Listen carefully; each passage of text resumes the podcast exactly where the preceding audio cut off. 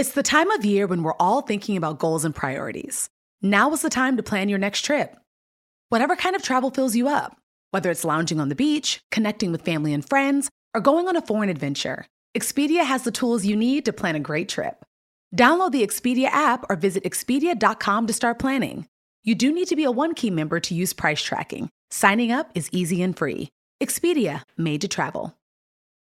We've all been there. You have a question about your credit card, you call the number for help, and can't get a hold of anyone. If you only had a Discover card. With 24/7 U.S.-based live customer service from Discover, everyone has the option to talk to a real person anytime, day or night. Yep, you heard that right, a real person. Get the customer service you deserve with Discover. Limitations apply. See terms at discover.com/creditcard. I'm Oprah Winfrey. Welcome to Super Soul Conversations, the podcast. I believe that one of the most valuable gifts you can give yourself is time. Taking time to be more fully present. Your journey to become more inspired and connected to the deeper world around us starts right now. One of my favorite questions to ask on Super Soul is, what is the lesson that took you the longest to learn? The responses are always thoughtful, unique, and deeply personal. My own answer to that question has taken a lifetime to learn.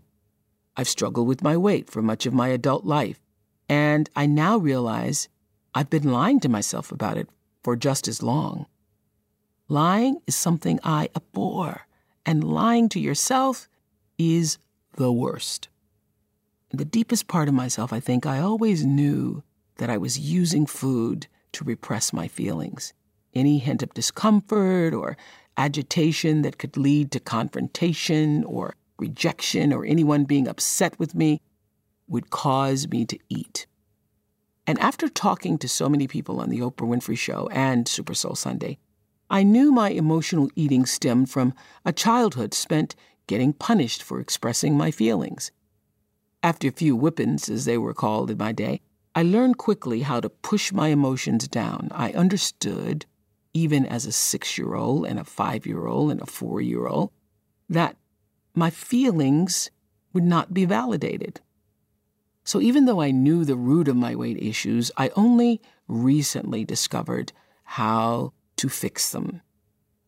As a spiritual seeker, I understand that this journey requires you to not only embrace all that is whole and good in your life, but also to continually examine the long-buried wounds hidden beneath your carefully crafted surface. This is what I mean when I say, turn your wounds into wisdom. It turns out, when it comes to my issues with weight, I needed to take a bit of my own advice. Despite the freedom I felt in forgiving those who hurt me in the past, it's taken me years and many Super Soul conversations to understand that another unresolved issue existed under the extra weight I was carrying. I realize now that even though I've had the kind of career that brings with it an element of power, versions of my childhood abuser continually showed up in my life, disguised in other forms. This person might have been wearing a skirt or a different pair of pants, but the same relationship dynamic was there.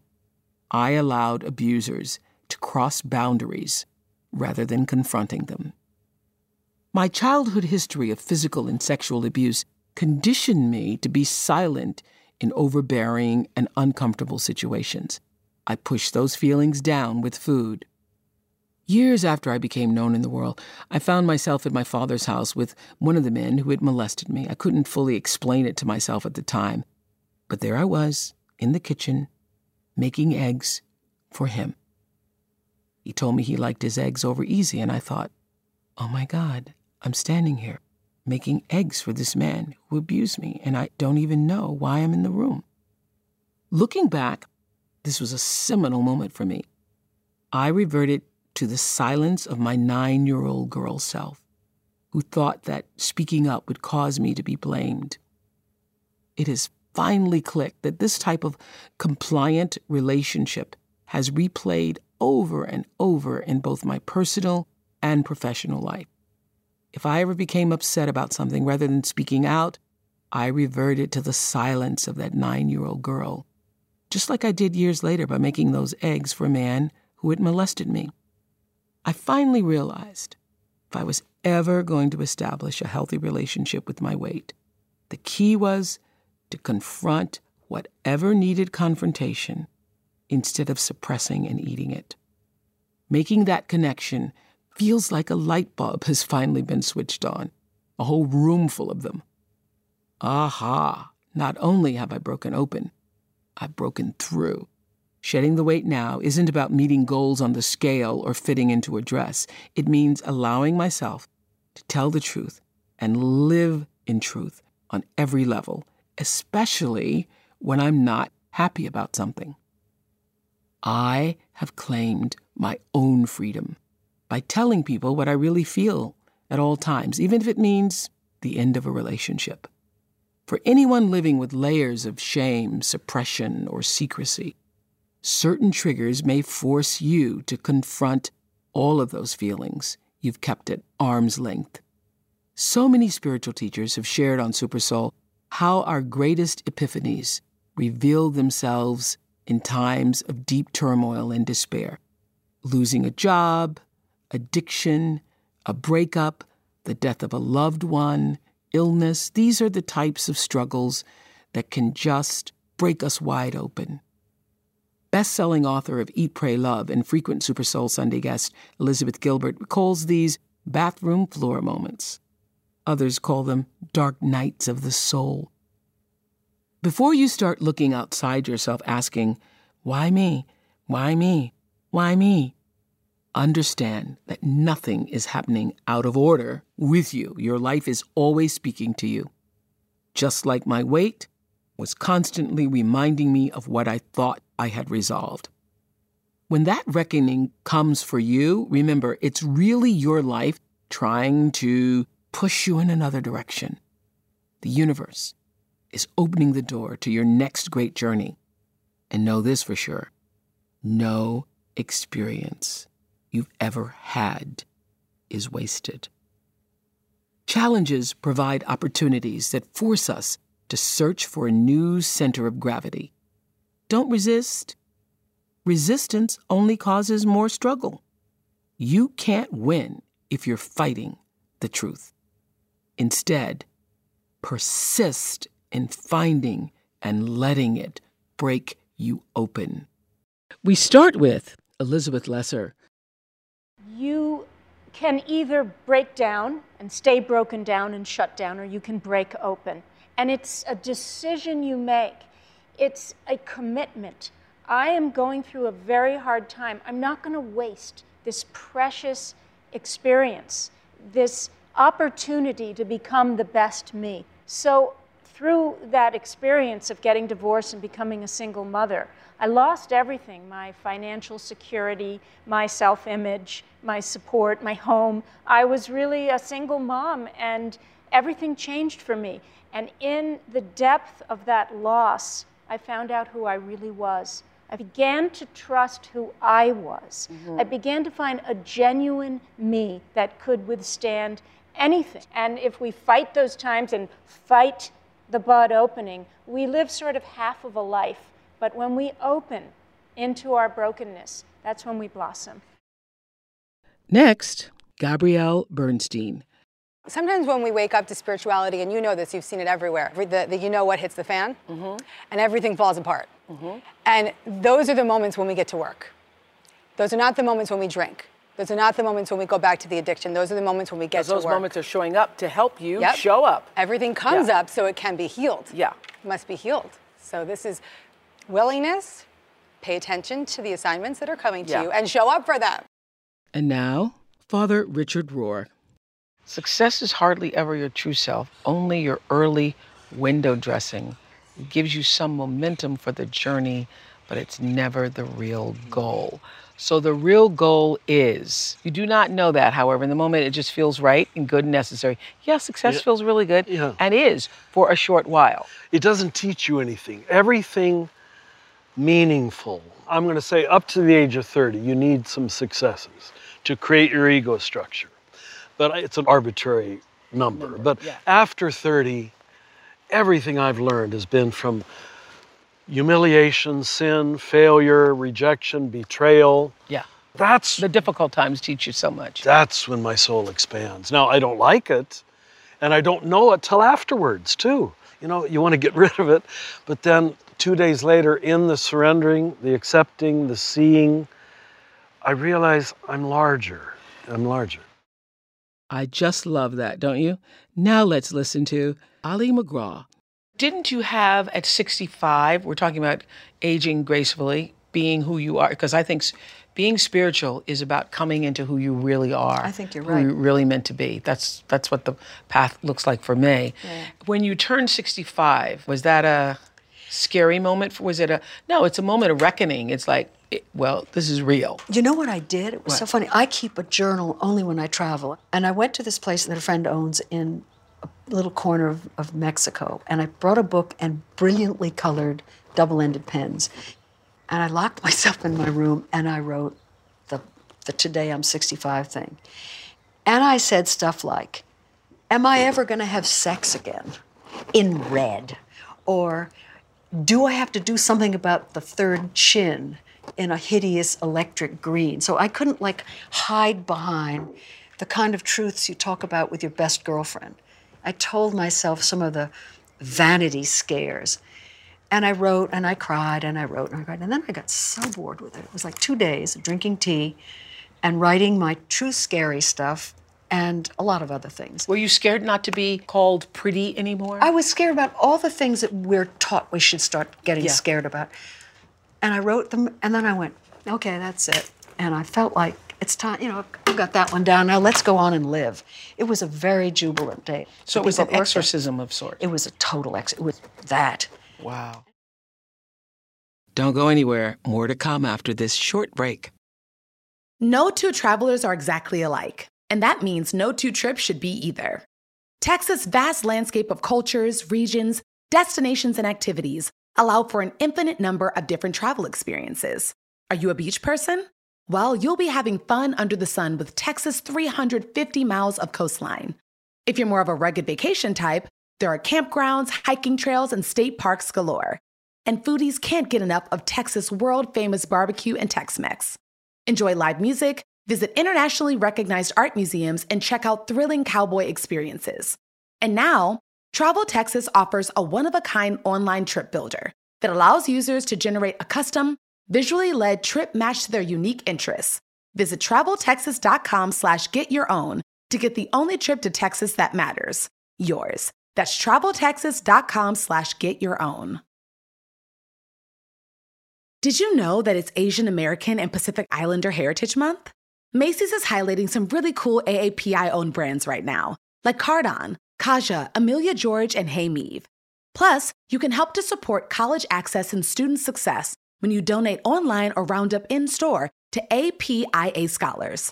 APIA is the nation's leading nonprofit organization devoted to the academic, personal, and professional success of Asian American, Native Hawaiian, and Pacific Islander students. Shop Asian American and Pacific Islander-owned brands at Macy's.com or in-store. The next generation of influential Black voices can be found on NPR's new collection, Black Stories, Black Truths. Black Stories, Black Truths is a celebration of Blackness from NPR. Each of NPR's Black voices are as distinct, varied, and nuanced as the Black experience itself. In the Black Stories, Black Truths collection, you'll hear stories of joy, resilience, empowerment, and creating world-shifting things out of struggle. Every episode is a living account about what it means to be Black today, told from a unique Black perspective.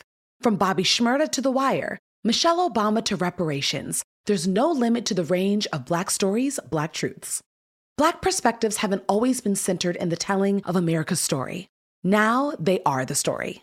In NPR's Black Stories, Black Truths, you'll find a collection of some of NPR's best podcast episodes celebrating the Black experience.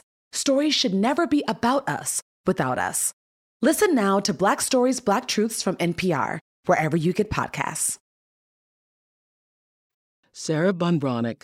Was it a surprise to you the way Simple Abundance was received, not just by my staff and by myself, but the way the world responded to that book? Yes. Did you kind of lose your mind?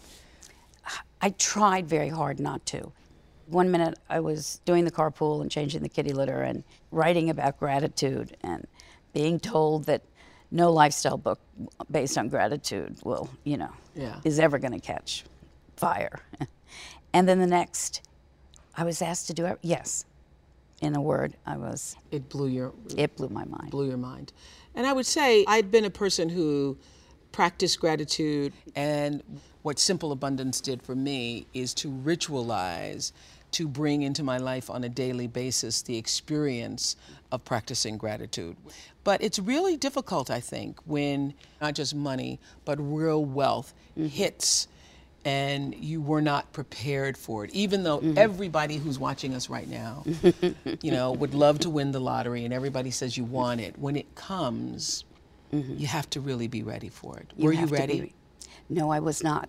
And you know, that was such a completely head-turning, heart-turning flip on you're given what you can handle. So I tried my hardest. So you quickly rose to that lifestyle? Yes. Did you know what you could afford and couldn't afford at that time? No. I also didn't know, as I took on staff, I also didn't know how much that was all costing. So you took on, you had 9 assistants. I had 9 assistants. Yeah. 9 assistants, their salaries, health insurance, their travel, mortgages, their mortgage, all that. You know, I made every money mistake a woman could have, personally and in business. But they're mistakes. Why did you make those mistakes? I really thought it would continue. I really thought it would continue because I was putting out the best that I could do. I did not slack. You were like a rock star with a hit album, hit book, who thought that I will just continue to make the hits and the hits will keep on coming and I'll go on tour and it'll be here forever. Right. Yeah. Yeah. So you married again? I did. After 7 years. I met a man that I had originally met in my 20s. And I thought, oh, this is it, this is it. I thought it was my love story, you know, and I believed very much in it. And it turned out it wasn't the love story. We were all right for the first couple of years, although he told me that I was no good with money. Despite the fact that I was made the money. Okay. I was no good at handling the money. And you believed that, because there was a part of you that would have to, the only way you could accept that is there was a part of you that believed that that was true. So how could you allow yourself to be berated for money that you had earned? The first time it happens, you think that's a little out of line. Yeah. Second time. I call those the whispers. Yeah. First time is always, that's odd. That's strange. You should not be talking to me that way. Yes. Right, right. And I also wanted his approval. And since I had not accepted that Simple Abundance was a phenomenon, since I thought it was a fluke, maybe he was right. But then you start to get beaten down. So the next question is, why'd you stay? The first 2 years had been all right. I put it in quotes, you know. I thought that it wasn't that bad because... I love the way you say it wasn't that bad. I know. You who wrote Simple Abundance, you're willing to now live with, was it that bad? But I think all of us make compromises. I remember in my 20s being in a relationship with someone who didn't hit me, and that was my... Because if you ever hit me... I'm not going to be hit, but you would allow yourself to be demeaned in other ways. I figured that out in my 20s, and I think that's really the real lesson for everybody, that even though you had all of the trappings of success and you looked like it and you walked like it and the click of your Manolo Blahniks on the pavement said, I am successful, that still somewhere inside you must have not felt that in an authentic, pure way in order to put up with somebody berating you. I'll accept that. I'll accept that. But you get battered down and you become very, very vulnerable. Are you saying that you stayed because you felt dependent upon him at that time? Or you felt that you were tied to him? Or you didn't recognize? By the time that, you know, and it happened around our second anniversary, he really changed his behavior toward me. And at some point I said, why are you treating me so mean? Mm-hmm. I don't know what's happened. Mm-hmm. And he said, because all the money's gone. I realized all the money's gone. I thought, that can't possibly be true. I can't possibly have heard that. But it was true. What disturbed you the most? The fact that all the money was gone, or the fact that you didn't matter as much because all the money was gone? Oh, the fact that I didn't matter. Oh, okay. You know, it was like, what? And so you were only here because I had the money? Yeah. Uh-huh. That was the realization for you. That was. And then I was ashamed. And then the very things that he was saying, I started to believe. Somebody hits you, you know to get That's it. You're not going to hit me. Yeah. That's right. But when it's these angry, vicious things that are said, mm-hmm. and I didn't want to admit that I had made a disastrous mistake. But I just want to say this to anybody who's listening to us right now, that it always, always, and you know this, yeah. it's always about you. Mm-hmm. It's always about you. Nobody can speak to you that in a way mm-hmm. that demeans mm-hmm. your spirit unless you are willing to be demeaned or right. feel that you deserve that in some right. way. Right. Would you agree with that? Yes, I would. It just cannot happen. Well, that's the same idea as you can only betray yourself. That's right. I was betraying myself yeah. on many levels. Yeah. But then, I mean, our story has a happy ending. Yes. And I left. Yes. Yeah. Then, what gave you the courage to get up and leave that? My daughter came over. She was worried about me. Mm-hmm. She surprised me for Christmas. And she said, Mom, what's going on? She said, he's sucking the life out of you. Mm-hmm. He's not making you happy. Mm-hmm. And I said, she's right. And then I said, I don't know how to help myself. She said, Mom, you've helped millions of women. Wow. She said, I'll help you. Help yourself. Wow. I said, I don't know where to begin. She said, we'll begin. So you ended up on your sister's doorstep with your cat. And one suitcase. And one suitcase. And divorce proceedings starting. And divorce proceedings. That is an amazing story, from simple abundance, real abundance, thorough abundance, to on the doorstep. Was that good for you?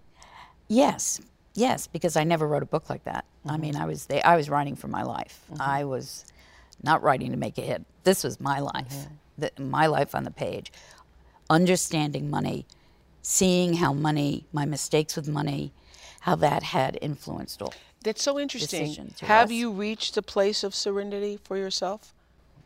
You say in here that you wrote this book to save yourself. Right. Are you there, the place of peace and plenty? In the same way with authenticity mm-hmm. in Simple Abundance, some days are more authentic than others. Some days are more financially serene. I loved your chapter that you did on tomorrow is another day. Yes. Because it is. Because it is. You can get up and you have a chance.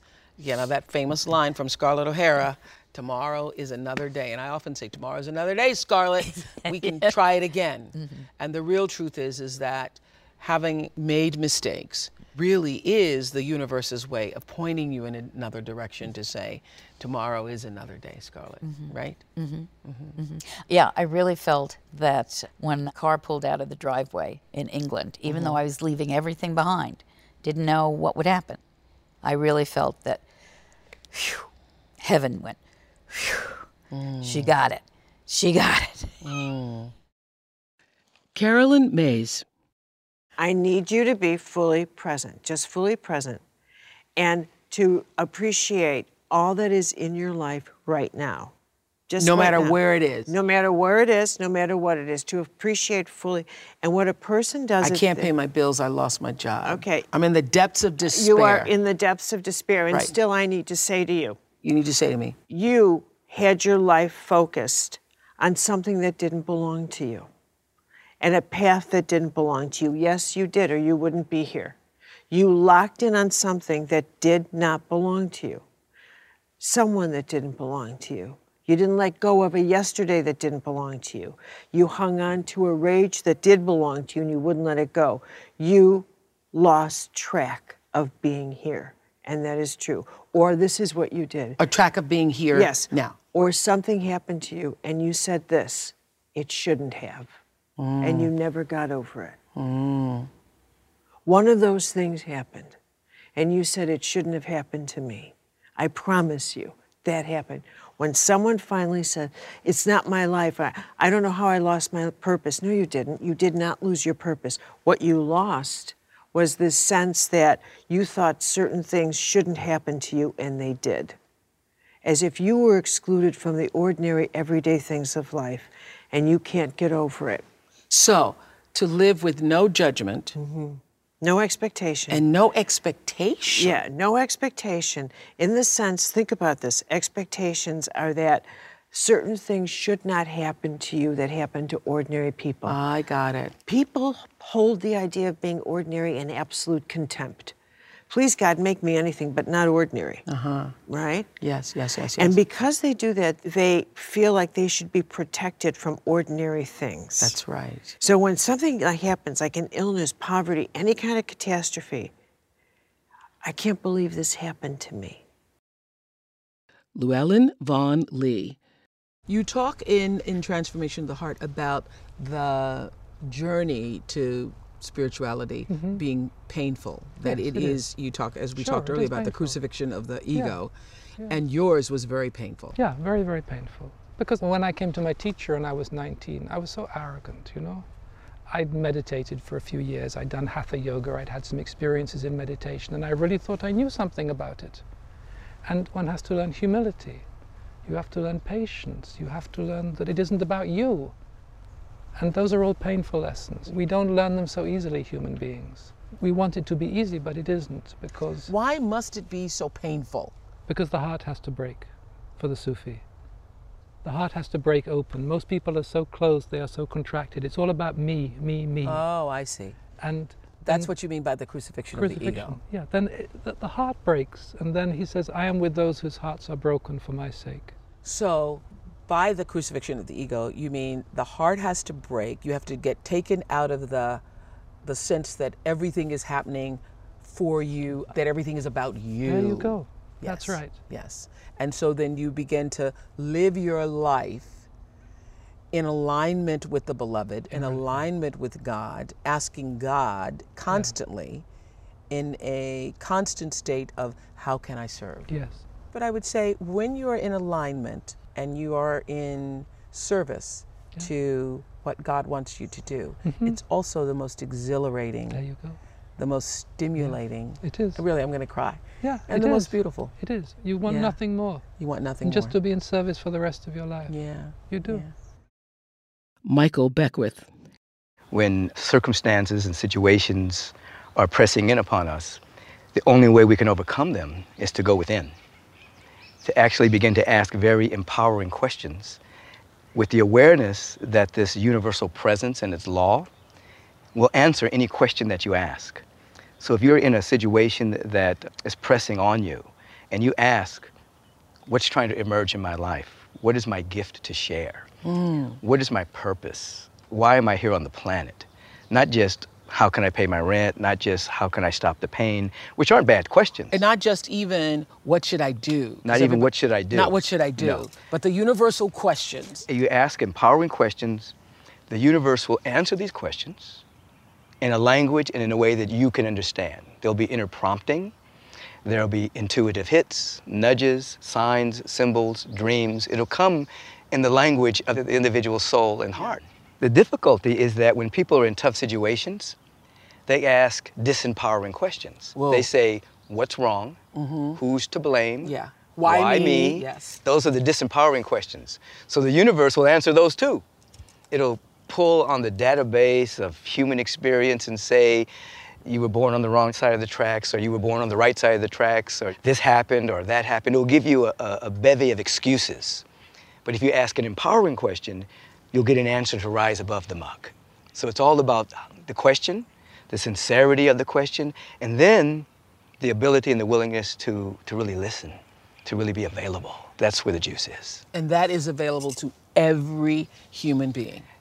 Whether an individual is in prison, whether an individual is imprisoned by circumstance, imprisoned in their own mind about an event that happened in their past, it doesn't matter.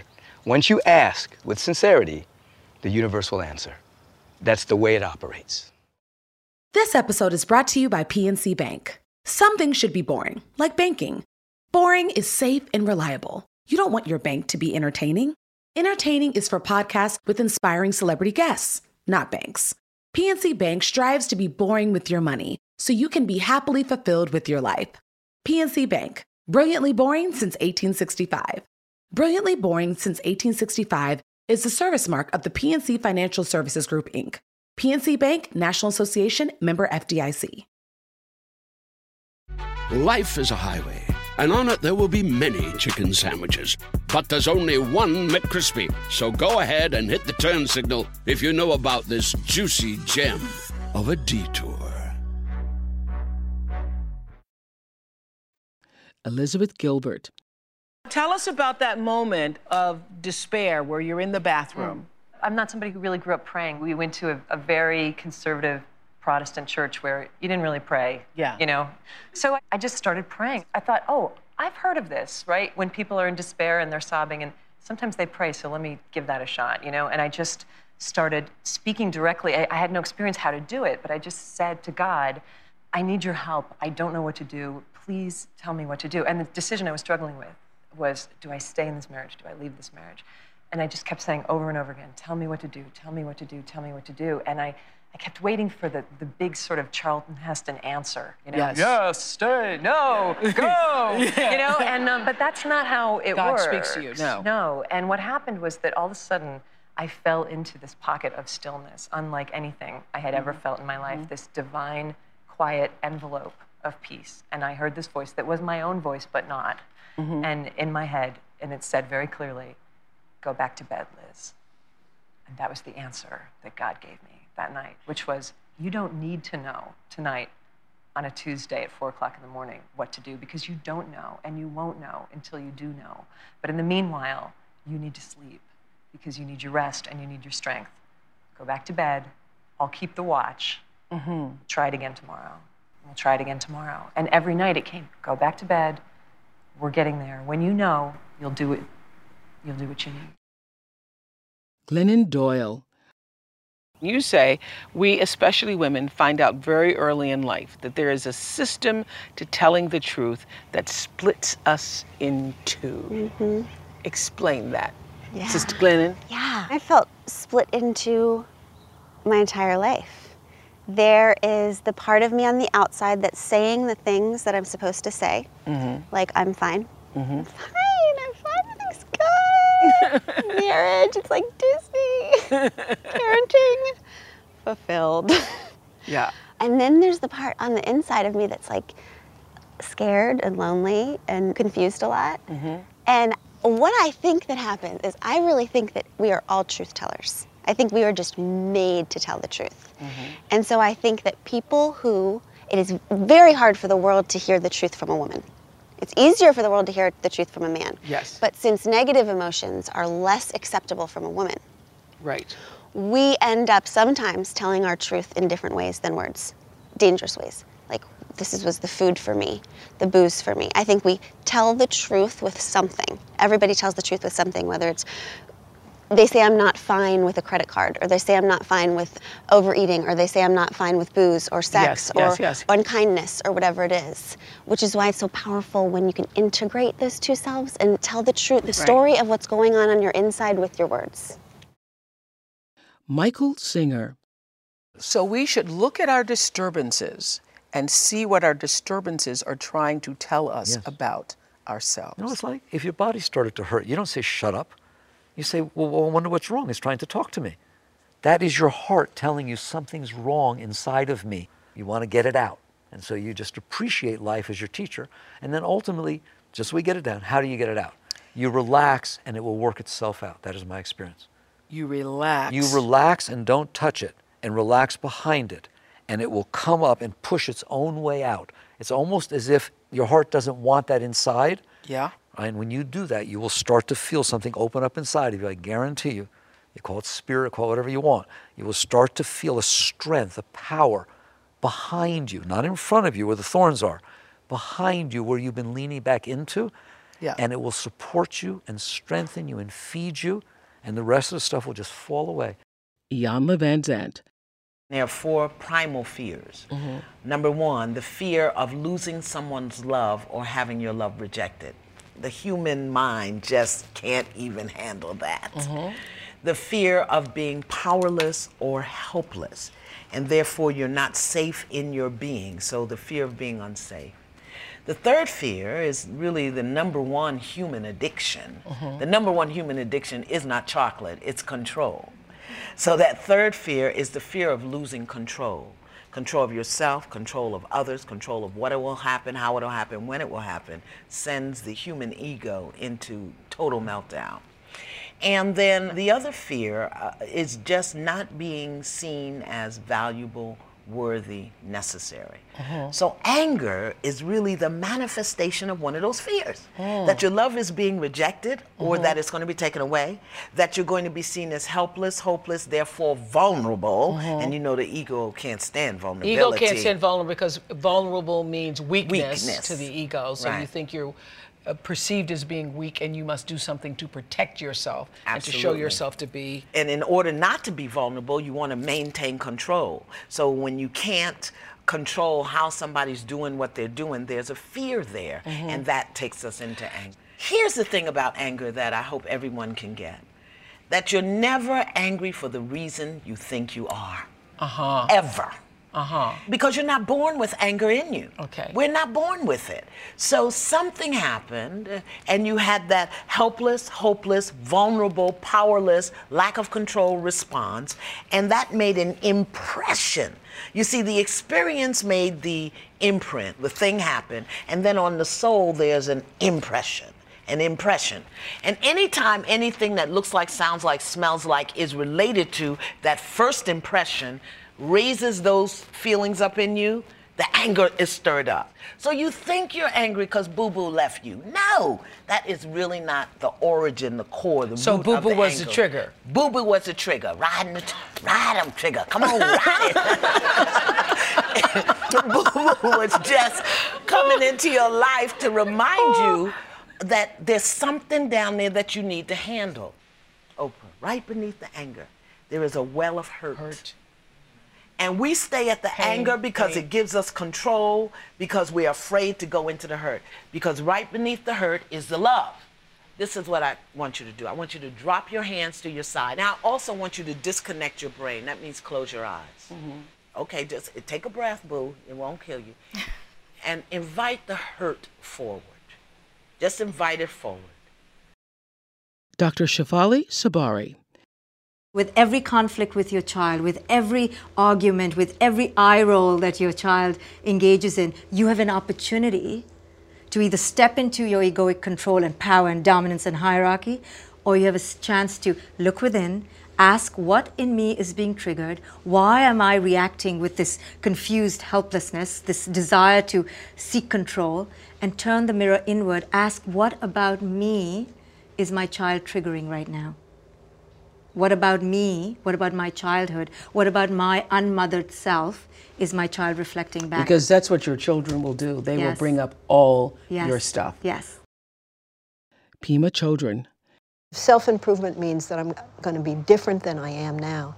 So if the view instead is that there's nothing wrong here, I haven't done anything wrong, but there's things that are obstructing me from really fully feeling that, well, then let's just look at those things and know them completely and utterly. Let's know our rage, let's know our fear, let's know our resentment.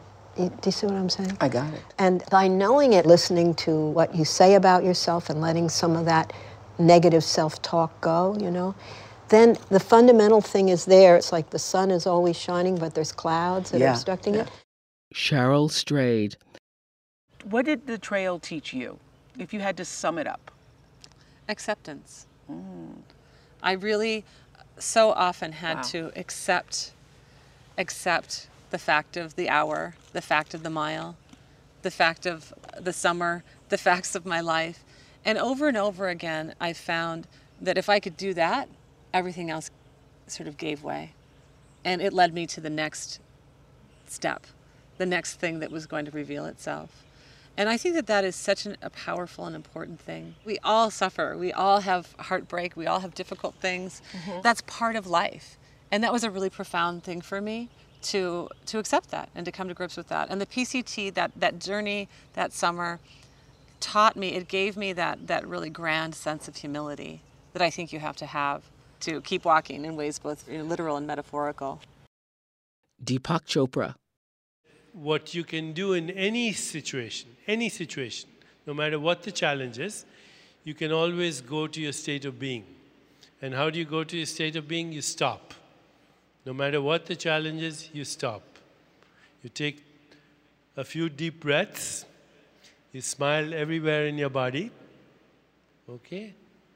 You observe what is happening in your body, in your mind, and then you proceed with loving kindness and compassion. Stop. S. Stop. T. Take 3 deep breaths. O. Observe. P. Proceed with kindness and joy and love. That's the state of being. It's the highest form of human intelligence. Adia Shanti. We're not taught that difficulty can have a profound and meaningful transformative effect on us. You know, we might be taught that in a way, someone might say that, but what do I do? What do I do when I'm suffering? What do I do when I really feel overwhelmed? How do I work with the minutiae of my experience so that it's transformative and not just another episode of suffering in a lifetime of suffering? Yeah. What is the answer to that question? What do I do with it? Oh, I think the first thing is you have to be really unconditionally open to it and take responsibility. How have I gotten myself right here? Oh, that is the question, isn't it? Am I willing to see how I got that myself? I got to here, right, choice by choice by choice by choice. By choice, right. Oh, that's a hard one, isn't it? It's really hard, and it also has that other side, doesn't it? Not that, because it's so, if you want to blame other people, you want to say, well, if they hadn't have done that, or if they should have done that, or I was so busy and I could, yes. But if we look at it this way, if somebody else was fully to blame for my current state, whatever that is, yeah, then that's it. I'm done. I have no hope. Right. If they're the real blame, I can't go back and change anything that's ever happened. Right. Right? If that's the reason, yes, I'm stuck. That's hopeless. But when we realize that may have certainly affected how I experience this moment, there's a link, and there's usually things about it that we don't want to own up to. And it's both difficult, and it's also, once you start to realize it's very liberating, because the keys to your happiness are no longer in somebody else's pocket from the past. They're in yours. And that's empowering. Well, I was going to say, and that's powerful. That's right. Very powerful. Yeah. And I'm talking about people I've seen do this that have horrendously difficult pasts, extraordinarily traumatic, violent past, that can really come to see, how am I sustaining that trauma? How am I traumatizing myself? How am I continuing it? Not in the sense of being to blame for it, mm-hmm, you know, not that I'm to blame for it, but since the past isn't here now, how is it that I'm keeping it alive? What's the dynamics? What's actually happening? What is it about us that we think we have to continue to live from our history instead of stepping up and out of our history, which is what you were saying, the true definition of awakening is when that happens to you, literally, it lifts up and out of you. That's right. Yeah. That's what I felt at the time. An insight that came to me was, at the time, of course, as a human being, I have history, but as my essence, I realized I have no history. Eternity knows no history. Eternity is the eternal present. So when you or I become completely present... hold on a moment. Gotta just take that in. Take it in. Eternity knows no history. Really? No, because eternity is always right now. Yeah, and any of us can check that statement out. Yeah. When we're completely present with anything. Yeah. All of a sudden, at that moment, for how long it lasts, there's no yesterday, There's no 10 years ago. There's not even a minute ago. It's all gone. All it knows is this instant. I'm Oprah Winfrey, and you've been listening to Super Soul Conversations, the podcast. You can follow Super Soul on Instagram, Twitter, and Facebook. If you haven't yet, go to Apple Podcasts and subscribe, rate, and review this podcast. Join me next week for another Super Soul Conversation. Thank you for listening. Life is a highway, and on it there will be many chicken sandwiches.